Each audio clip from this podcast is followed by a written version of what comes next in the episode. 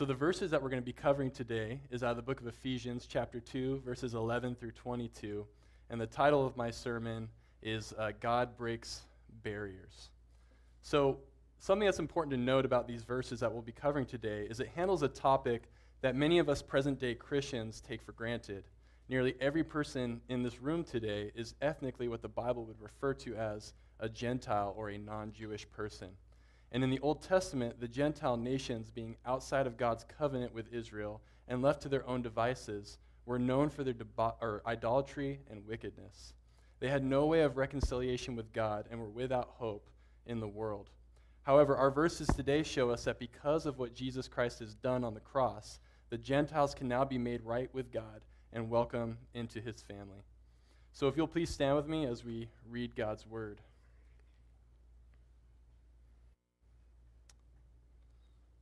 All right, so starting in verse 11, it says, Therefore, remember that at one time you Gentiles in the flesh, called the uncircumcision, by what is called the circumcision, which is made in the flesh by hands, remember that you were at that time separated from Christ, alienated from the commonwealth of Israel, and strangers to the covenants of promise, having no hope and without God in the world.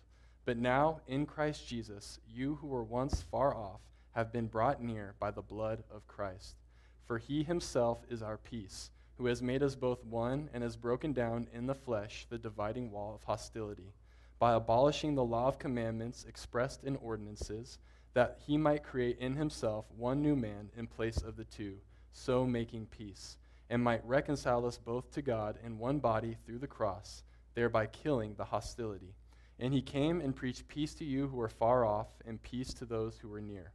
For through him we have we both have access in one spirit to the Father. So then you are no longer strangers and aliens, but you are fellow citizens with the saints and members of the household of God, built on the foundation of the apostles and prophets, Christ Jesus himself being the cornerstone, in whom the whole structure being joined together grows into a holy temple in the Lord. In him you also are being built together into a dwelling place for God by the Spirit. Thus reads God's word. You may be seated. So we're obviously jumping into the, into the middle section of a book. Um, so I think it would be helpful to give a brief review of what was covered in the first chapter and a half of the book of Ephesians. So, starting in the first chapter, Paul explains to the Gentile Ephesians that God had chosen to save them and to adopt them as his own children. And saving them was according to the purpose of his will and to the praise of his glorious grace. And God had lavished his love upon them by sending his one begotten Son to shed his blood and die for their sins.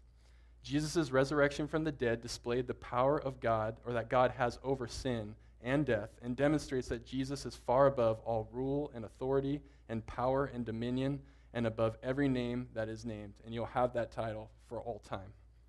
Now, once we get into chapter 2, the first 10 verses, God further demonstrates his power by bringing spiritually dead people to life. The Ephesians had been dead in their trespasses and sins, followers of Satan, and by nature were children of God's wrath. Nevertheless, God, in his great love and mercy, brought them to spiritual life in Jesus Christ. And it is by grace alone, through faith alone, in Christ alone, that anybody can be saved. And there's no way for a person to save their self, it is completely a work of God. And once God has brought someone to new life, they begin walking in the good works that God has prepared for them to do. So, with all that context in mind, we'll get jumping into our verses for today. So, again, verse 11 says, Therefore, remember that at one time you Gentiles in the flesh, called the uncircumcision, by what is called the circumcision, which is made in the flesh by hands. So, as always, we need to evaluate why uh, the Apostle Paul is using the word therefore. It means something, right? So, as we see earlier in chapter 2, verses 1 through 3 of Ephesians, Paul tells the Gentile believers, he says, and you were dead in the trespasses and sins in which you once walked, following the course of this world, following the prince of the power of the air, the spirit that is now at work in the sons of disobedience, among whom we all once lived in the passions of our flesh, carrying out the desires of the body and the mind, and were by nature children of wrath, like the rest of mankind.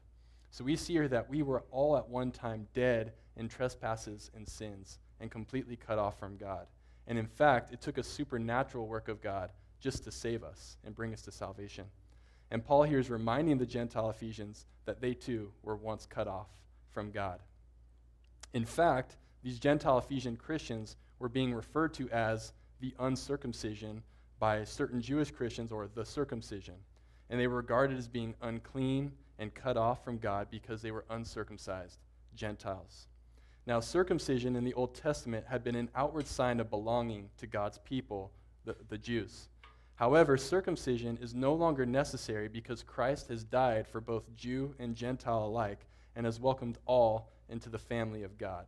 So let's see what the Apostle Paul says elsewhere in the book of Romans, chapter 2, verses 25 through 29. He tells us this For circumcision indeed is of value if you obey the law, but if you break the law, your circumcision becomes uncircumcision.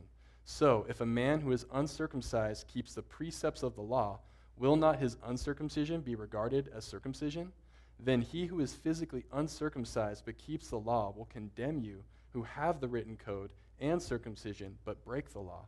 For no one is a Jew who is merely one outwardly, nor is circumcision outward and physical, but a Jew is one inwardly, and circumcision is a matter of the heart, by the Spirit, not by the letter. His praise is not from man but from God. So, what these verses show us is that true circumcision is that of the heart, being regenerated by the Holy Spirit and cleansed of our sin, and it's not by the flesh. Now, moving into verse 12, it says this It says, Remember that you were at that time separated from Christ, alienated from the commonwealth of Israel, and strangers to the covenants of promise, having no hope and without God in the world. So in the Old Testament, it was Israel that was chosen to be God's people, and the outside nations were not a part of God's people, and naturally turned and worshiped false idols and engaged in rampant, deviant behavior. And because every human will naturally worship something, either their true creator or an idol, the Gentiles throughout history engaged in egregious acts of idol worship. So in the Old Testament, we see the Gentile nations worshiping false gods such as Baal, Moloch, and Dagon. And the rituals associated with these gods consisted of acts such as self mutilation, cult prostitution, child sacrifice, and many other despicable practices. So, what this shows us is that when man is left to his own devices, when he's dead in sin, he will manufacture gods to worship that expose the true wickedness of his heart.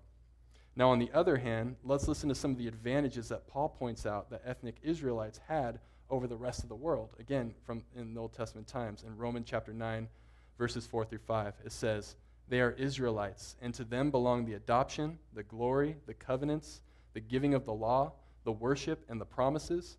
To them belong the patriarchs, and from their race, race according to the flesh, is the Christ, who is God over all, blessed forever. Amen. So we see here that the Israelites had literally every advantage over the Gentiles. So again, the Gentiles outside of Christ had absolutely no hope they were excluded from Israel, because they were excluded from Israel.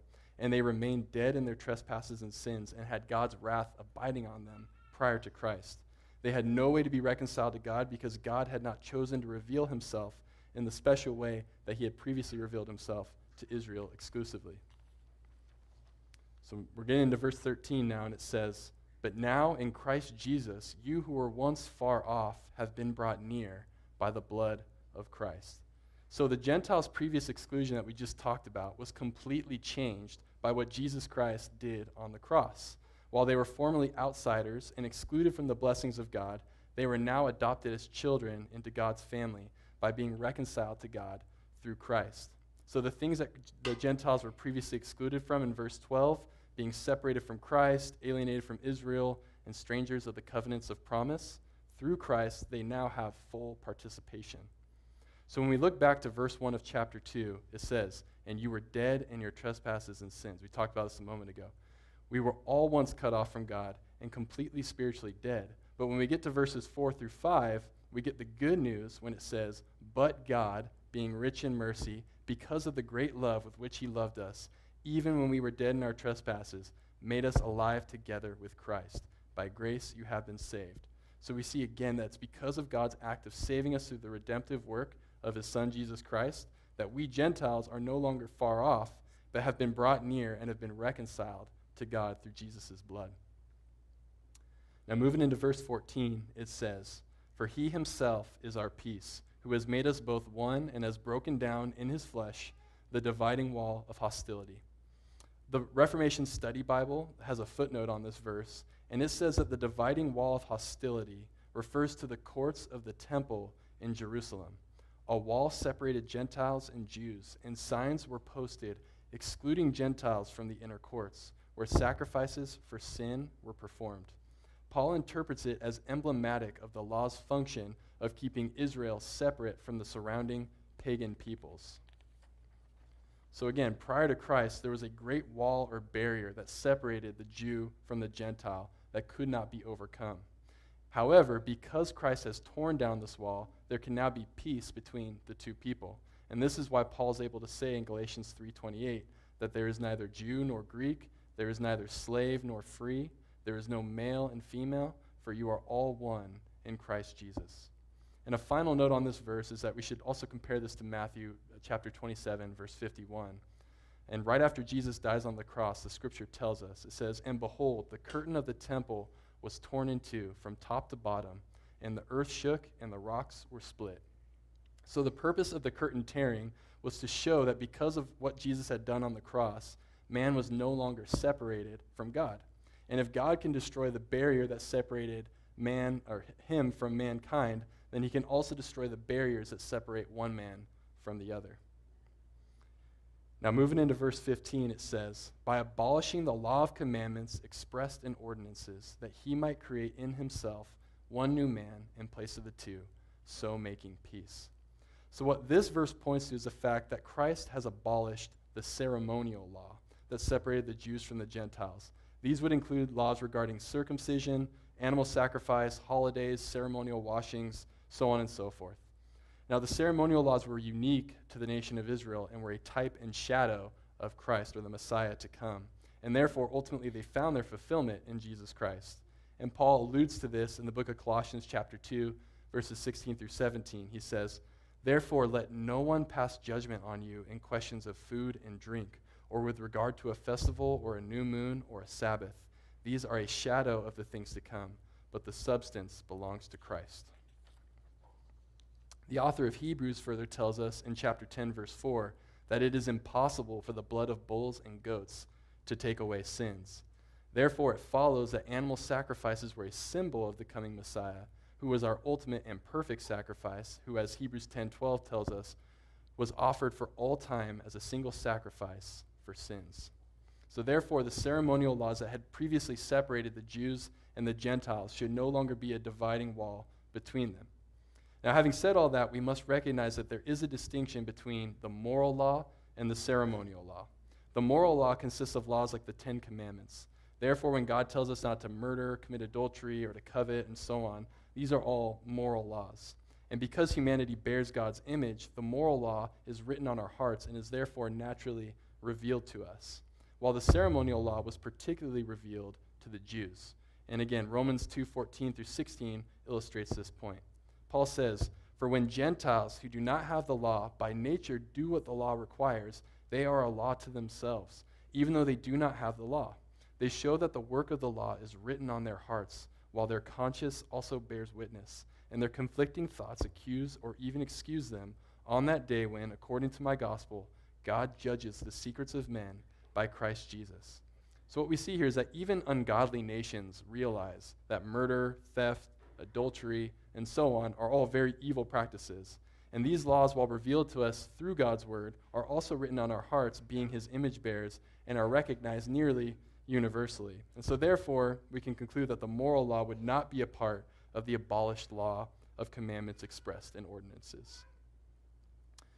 Now, verse 16 says, and might reconcile us both to God in one body through the cross, thereby killing the hostility.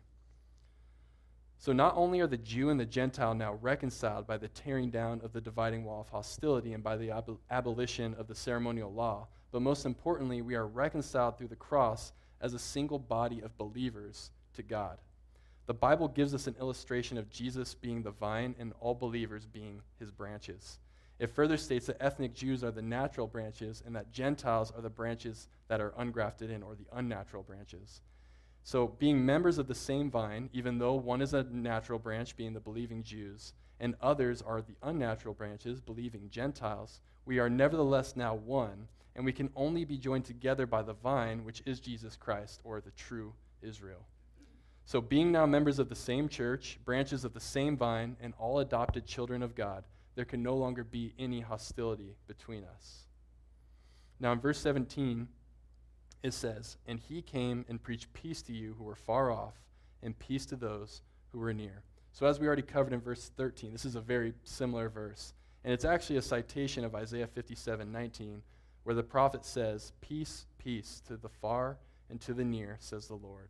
The far in this context are the Gentiles, and the near are the Jews. So again, we're seeing Paul hammering it home. Both Jew and Gentile receive the same gospel, and it is Jesus alone who gives us both peace and rest.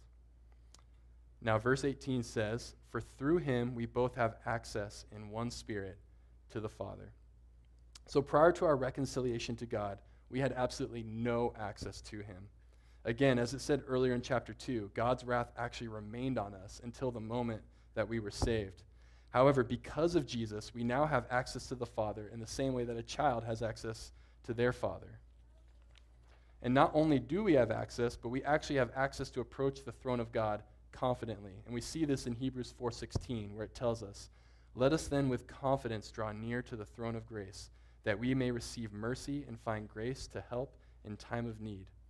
So on this verse um, uh, uh regarding our access in one spirit, John Calvin writes, he says, The Spirit leads and guides us to Christ, and by whom we cry, Abba, Father.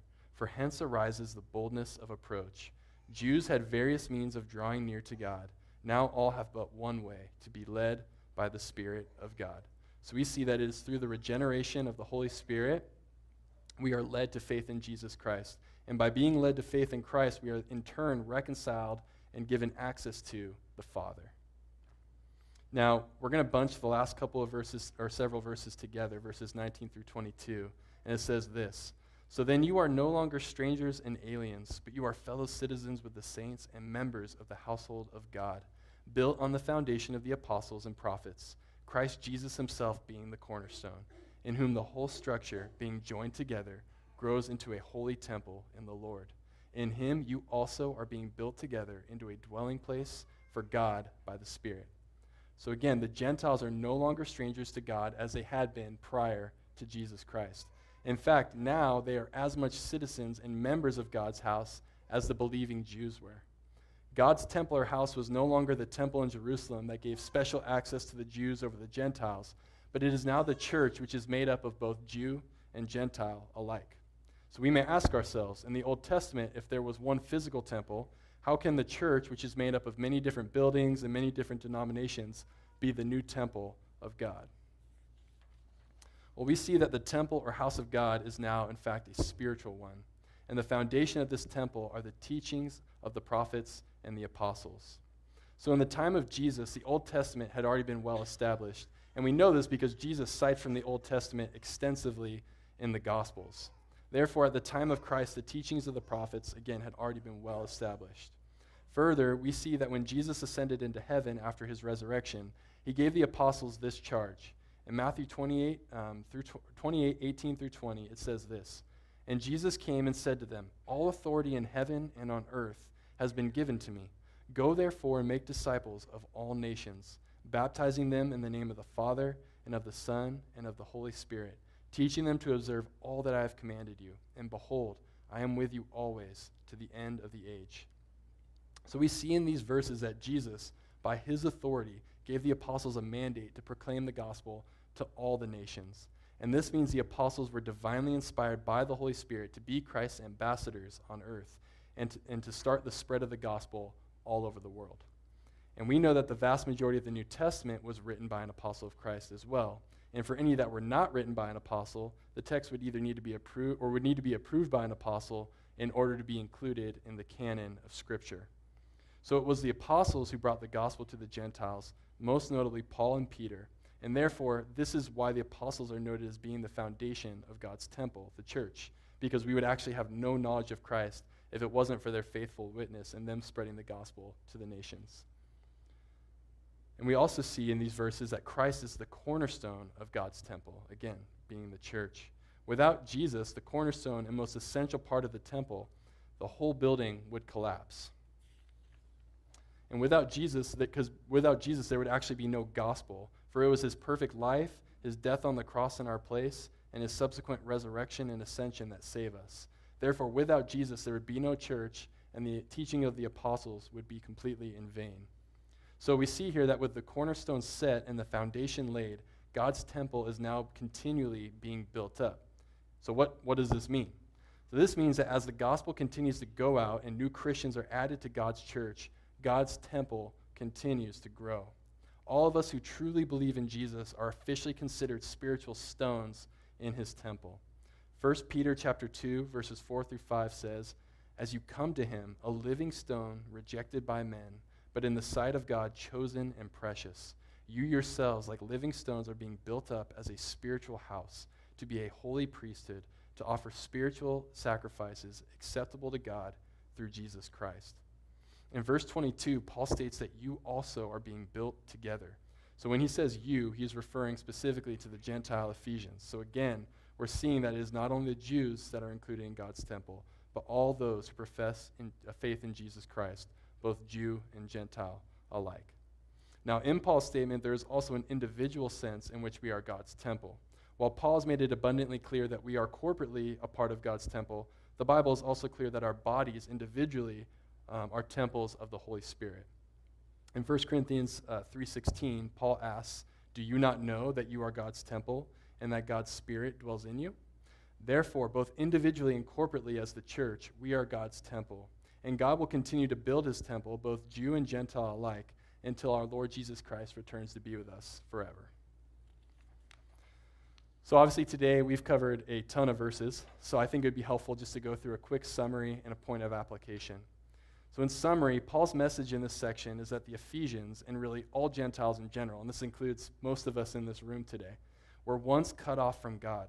However, because of Jesus Christ, the barrier between us and God has now been broken down. There is now no distinction between believing Jews and believing Gentiles. We are one body and are all members of God's family. The church continues to grow and expand to the nations through the proclamation of the gospel. Again, Jesus is our cornerstone and the teachings of the prophets and the apostles, which um, summed up together as the Bible or our foundation. As more people accept the gospel, God's spiritual temple keeps growing, awaiting its final completion at Jesus' return. Now, how can we apply these verses to our life? Well, again, as I mentioned, most of us are Gentiles today, or in this room today, right? So now that we Gentile believers have been brought near to God, and we, since we had previously been far away, we cannot be like those of the circumcision party or the insiders who had regarded those of the uncircumcision or the outsider Gentiles as being outside of God's reach. When we look around at our sinful world and see others rebelling against God, we must remind ourselves that God can save them from spiritual death, just as He has saved us from spiritual death. God is always building His church, and therefore, I would like to encourage everyone in here today to continue praying for and ministering to those in your, that God has placed into your life who you would regard as far away from him. Continue to share the gospel with them, invite them to church, and pray for them. As we've seen today, no one is outside of God's reach, and God can give them new life in Christ, just as he has given me and you new life in Christ who were once far away.